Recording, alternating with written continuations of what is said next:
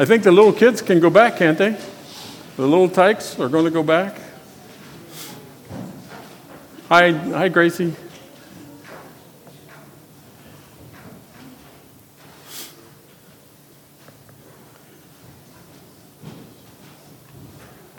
Well, we're going to do our communion a little different again today. We're going to go through half the liturgy, and then I'm going to share with you uh, how we prepare ourselves with this, and then we'll finish up the liturgy after I'm done, okay? So let's start together. Christ be with you. Lift up your hearts. Hmm. Let us give our thanks to the Holy One. Praise God, it is, isn't it? It is right, good, and a joyful um, uh, thing always and everywhere to give our thanks to you who brought uh, Abraham and Sarah out of Ur and uh, who promised that uh, their descendants would be as plentiful as the stars in the night sky. The psalmist reminds us that you are a stronghold, a ready help in times of trouble, a caretaker of creation in times of need. We're right there, aren't we? And, uh, and so, with your creatures on earth and all the heavenly choir, chorus, we praise your name and join in their unending song. Holy, holy, holy.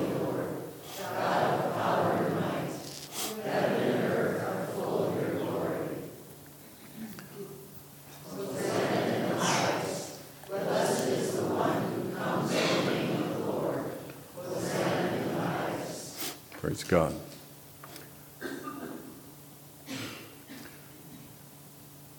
And that's our scripture. I'm going to read it in a second. Um, last month, I tried to share with you the purpose of the Lord's Supper and how it enabled us to experience and remember His presence, His provisions for us, um, His passion for us, and, and the purpose of why he was doing what he's doing. This month, I want us to look at just a little, little time here of how we should prepare our hearts um, for this Lord's Supper. How do we prepare ourselves for this? And um, I, I, hope that you find at the end of this moment right here that um, we need to work on how we prepare ourselves for God's Holy Communion.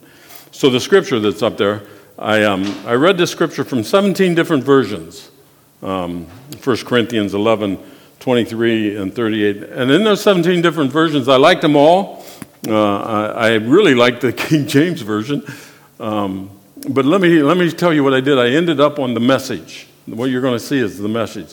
Well, message is a tremendous Bible, and it's a good Bible, and it's, it's translated right from the original scriptures that we have in hand today, all of the Bible um, and the Hebrew and the Koinonia Greek. And I fell on it, but let me, let me caution you with the, the message. The message is a great Bible, but you have to understand what you're reading before you read it. You have to read a, a different version, like the NIV or uh, the uh, CV, whatever, whatever version you want to write, the New King James Version. I use the Holman Christian Bible an awful lot because that's the Bible Jesus had. And you know I'm going to say that every time.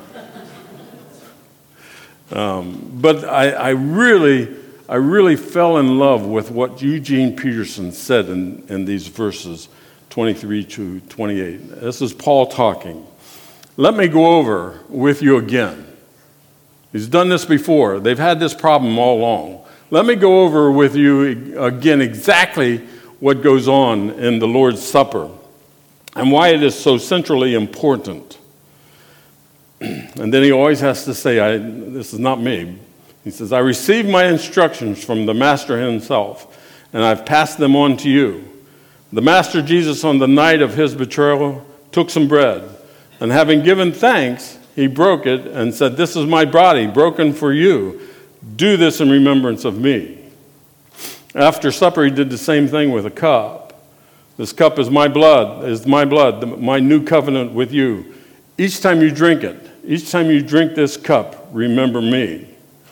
What you must solemnly realize is that every time you eat the, this bread and every time you drink this cup, you reenact your words and actions for the death of our Master. You will be drawn back to this meal again and again until he return, until the Master returns. You must never let fluency, doing it over, you know, and over and over again, you know, habit, break, uh, breed contempt. Anyone who eats the bread or drinks the cup of the master irreverently is like um, part of the crowd that jeered and spit on him at his death. And I like this part here. Is that the kind of remembrance you want to be a part of? And what's our answer? Heck no. Examine your motives, test your hearts. Come to this meal in holy awe. My goodness, friends, this is the word of God for all of his people. We want to focus in on verse 28 this morning on how, how we should prepare for um, the Lord's Supper. Um, um, we know the purpose of it, I think, a little bit better. Now, how do we prepare for it? And, um, and I, I need to share this with you right off the bat. I think the Lord's Supper is for anybody. And I think what happens sometimes, even people who don't know Jesus Christ, in that, in that taking of this bread and cup that has that prayer of God asking, of asking God to fill with his holy power, that it goes into the lives, hearts of people that don't even know Jesus, that have been taking communion for years, don't know him. But at that one point, something happens in their life and they're changed. And I believe God does that many times. I believe when I say to you that there are many that take the Lord's Supper but don't quite understand it. They don't understand, we don't understand, even most of us, we don't understand the power and the presence and the person that is truly, completely available to us in this, in this remembrance, in this holy Lord's Supper. And, and we shouldn't be surprised. It's, we shouldn't be surprised that people um, don't understand it. And I think, you know, we have to uh, commend the Catholic Church when they say, you know, in their transubstantiation, they, they, they take it a whole lot more serious than we do. And even they have people that take it that don't understand it. It's not, it shouldn't surprise us. I mean, look at that first, first Lord's, prayer, Lord's Supper when Jesus came in and took over the Passover dinner and changed it completely.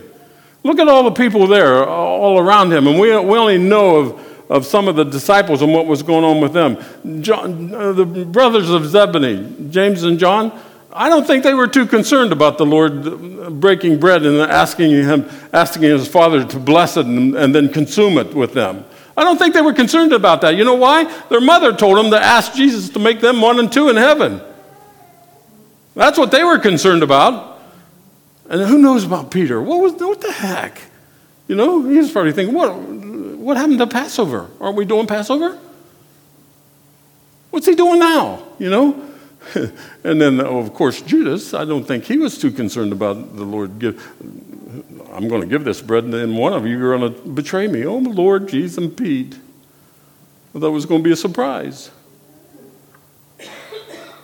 So they came to that dinner and, and was completely um, not there, I think. And a lot of times we come to dinner not prepared for it. So I want to share with you three things this morning, and they just touch the, the surface of, of how we should be preparing ourselves. But I hope they would encourage you to understand what this is all about. I think uh, if we really want to, to take the Lord's Supper, we need to to focus in on these three things, okay? And then build from them. Build from them in our own personal walk. So I'm going to do my best to tell you how to prepare for it. You ready for number, number one? Just three points. My seminary pastor would be happy, professor. Three points. No stories, though, today. Oh, maybe one or two. Paul tells us in 1 Corinthians, you've got to go back one chapter, chapter 10 verse 20 and 20, he says, uh, 20 and 21 verses, he says, I say this, that the things which the Gentiles sacrifice, they sacrifice to, to the devils and not to God. And I would not that you should have fellowship with devils. You cannot drink the cup of the Lord and the cup of devils.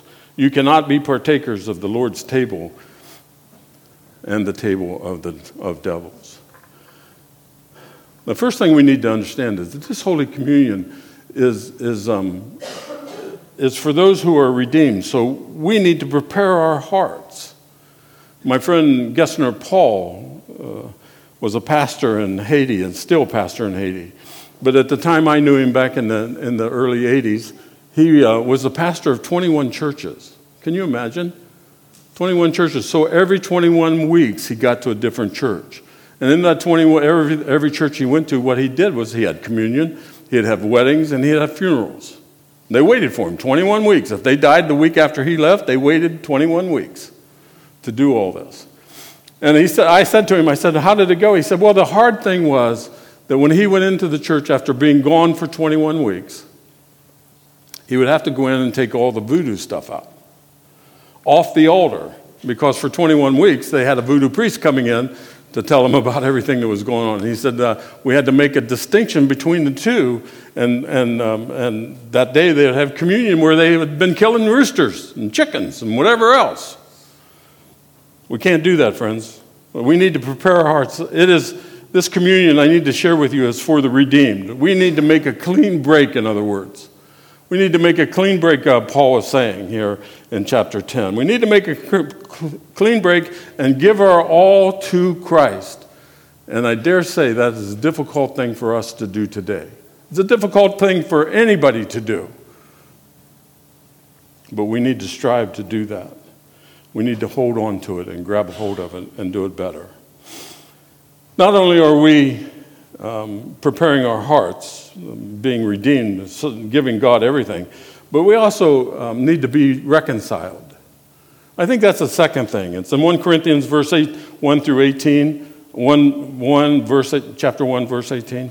For first of all, when you come together, I hear that there's divisions among you. And he says, I can believe it because I hear it all the time the problem with us as a church today, we are filled with divisions. There's bitterness, haughtiness, there's people with grudge. I, I, oh, gosh. Just, it's a story that came to me. I, I remember being in a church one time, and it was a large church, and we had 300 and some people coming all the time, and, and the church was, was set up in two pews like this, and then put a section over there and a section over there, and there was um, there was walls, knee-high walls like this, that separated everybody. So if you were from the north, this was the north over here, and we had fellowship time, you know, when everybody goes around and greets each other. These people at the north never went down here to the south. One person told me one time, Oh, I, I don't even know anybody down there, and the people I do know down there, I don't want to greet them. Lord, have mercy. Huh? And they took communion every month. Lord have mercy. We cannot come to the, if we're going to prepare our hearts, it, we can't come hurt, having hurt feelings about other people. I'm sorry. We're saying to God we appreciate your gift, but I'm not giving up my anger. We think our problem is we think we have to agree with everything the people do and what they say. And we don't have to agree with them, but we still have to love them and care for them. Listen, folks, I've only been here a short time. Six months, right? That's all they asked me to come? Yeah. And I'm going to tell you, that you've done a lot of things I don't agree with. But I don't stinking care because it's not about me. Amen? It's about us. It's about us and what we do. And, and I'm sure, I am almost positive that I've done things that you don't like and stinking deal with it. You know? And when you talk to people, oh, yeah, yeah, I used to go to that church, but you know that pastor. I'm sorry. I'm sorry. Listen, I'm going to say this gently. I'm going to say this as gently as I can. What Paul is saying here is when we have this non forgiveness in our heart, when we have a heart that is not repentant, that is not reconciled, that is not reaching out to, to say, I'm sorry I got mad at you, when we do that, what we're saying is we don't really understand what Christ did at the cross of Calvary. We don't understand how much He loved us. How much did He love us? Enough. Listen, listen, those nails did not keep Him on the cross. Amen? His love for me, His love for you, His love for the whole world kept Him there, had Him beat up like that. And we sat around in our self righteous pittiness and say, well, it's okay, but I'm not forgiven.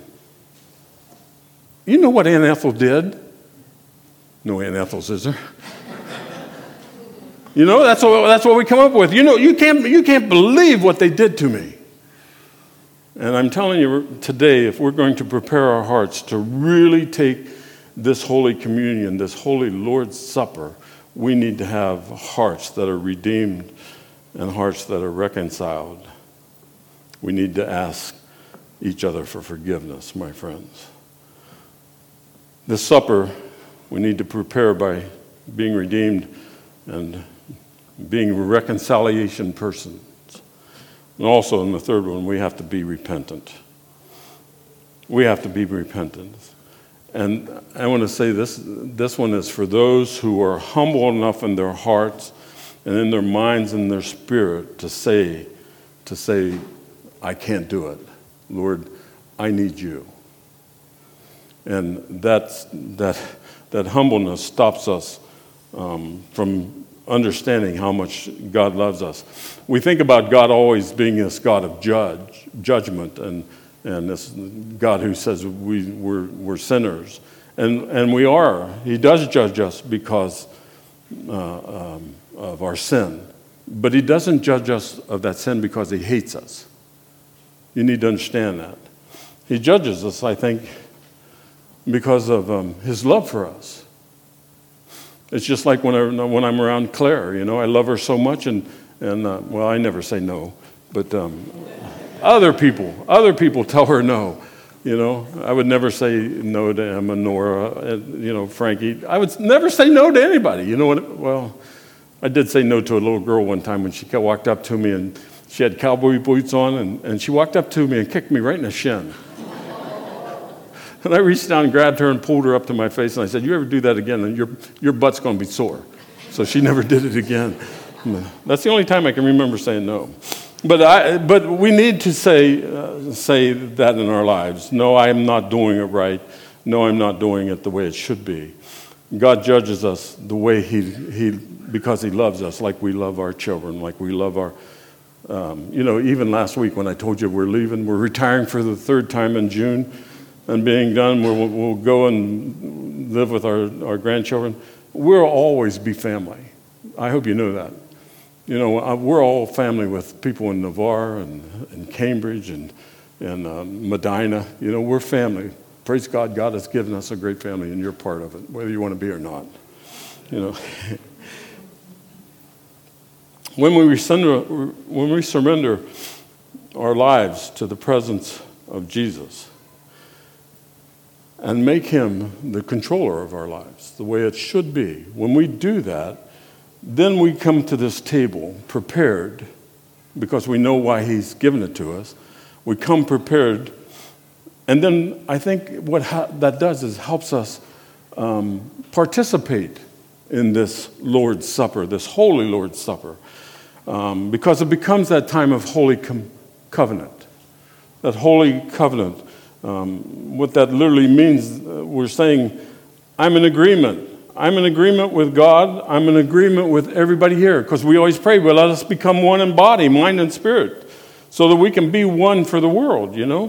When, when, when we take this cup and we take this bread, we're literally saying to God, I'm in covenant with you. I'm in covenant with you, Jesus. I'm in covenant with everybody that's in this line with me. Everybody's taken this cup today. I'm in covenant with my brothers and sisters. We have one purpose in life. We have one purpose in life to help other people find that kind of covenant. And not only it becomes a time of holy covenant, but it becomes that time when it's really a holy communion. Oh, my, my friends, I need to tell you, simply because of one little part of the prayer, the epiclesis, when we pray that, Literally, whether you're at home, uh, in the parking lot, in the FLC, or in here, literally, when we pray that prayer, God bless these elements. Let them be filled with your Holy Spirit, that they might change and become your body and, and blood broken for them. You eat. We all eat the same bread. We all drink the same cup. Doesn't matter where we're at. It becomes a, com- a communion of love, a communion of respect, and a communion of commitment to Jesus Christ, our Lord and Savior. That's why we need to prepare. We need to prepare. I think if you haven't got what, I'm, what God has put on my heart to say to you today, I could have said this and just been done with it.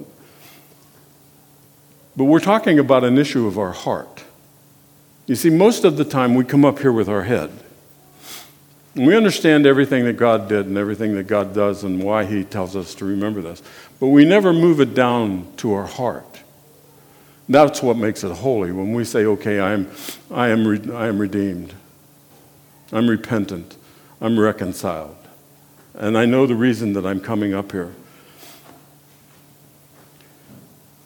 I used to go to a Catholic church and sit at the back of it, and I would walk in the front door uh, during the week, and it was a place where I could get away from everything.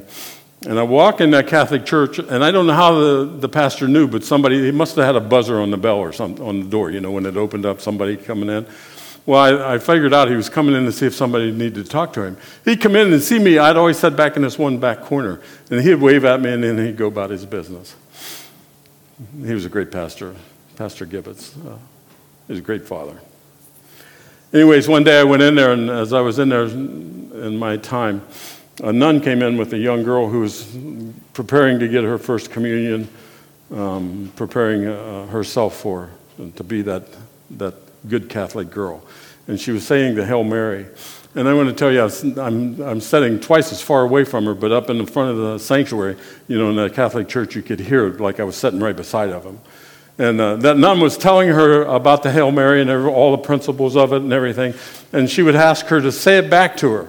And she would say it back to her, and I'm going to tell you, she did it really good. She never missed a beat. She paused when she was supposed to pause. She did everything that she was supposed to do. And I'll never forget this nun. I just praise God for her.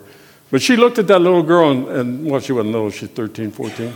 And she looked at her and she said, Now, honey, you have that really good in your head.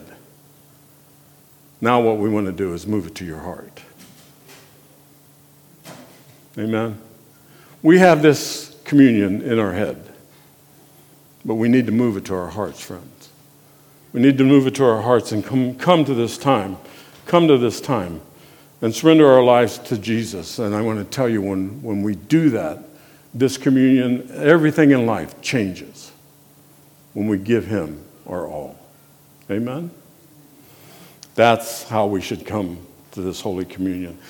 Uh, Gus, let's continue on, okay? Let's go on with the, the liturgy. Join with me in this liturgy. You got a couple parts to read, okay? Holy are you, and holy is your child Jesus who continued to heal all who came to him and yearned to protect the people of Jerusalem, even when Herod threatened him, threatened to kill him. But on that night in which he gave himself up for us, he took bread, broke it, saying, Take and eat, all of you. This is my body broken for you. Whenever you eat it, do so in remembrance of me. After supper, he took the cup saying, This is the cup of the new covenant, poured out for the healing of the world. Whenever you drink it, do so in remembrance of me. And so, in remembrance of your mighty acts in Jesus Christ, we proclaim a mystery of faith.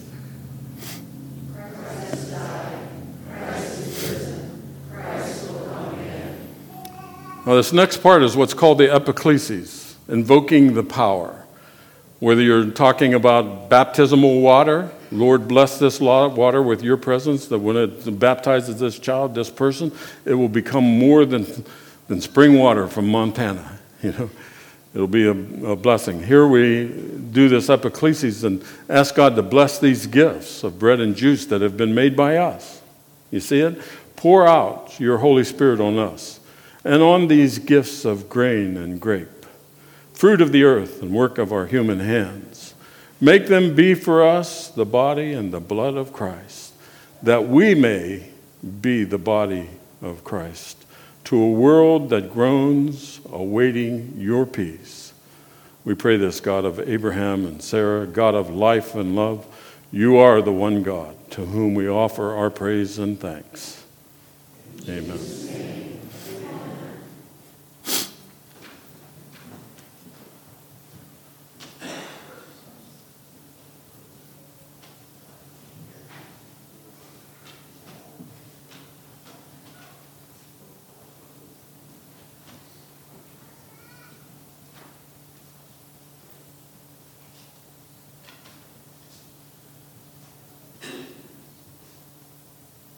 I messed up. I had one more thing I wanted to say to you. While we're doing this here, we prepare our hearts. We go and ask God for forgiveness and help us to forgive others. We go and ask God.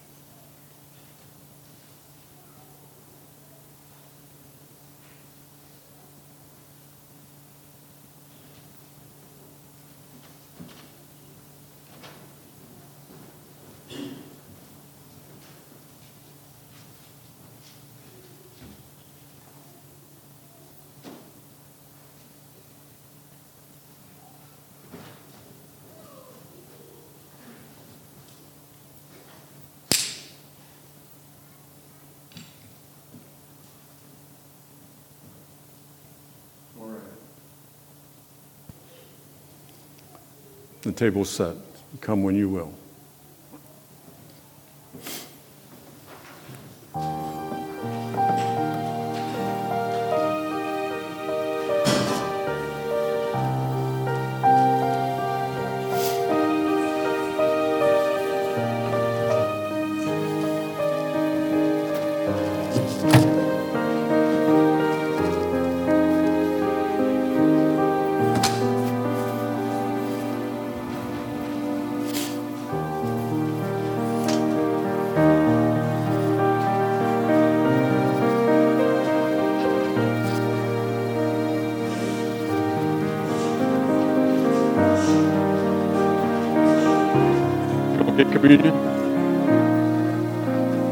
Oh, okay.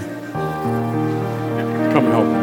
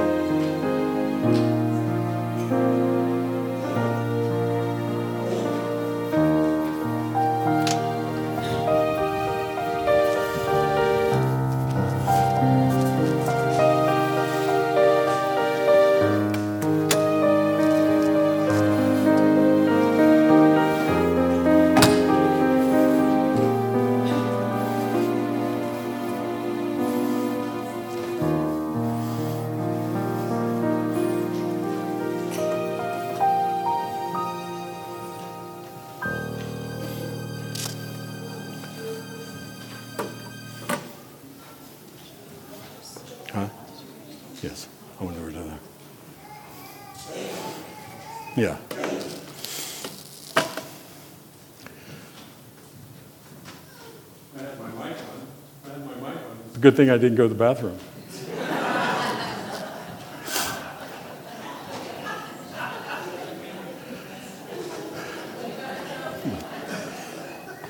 You'd have heard things you don't want to hear. you know. Praise God.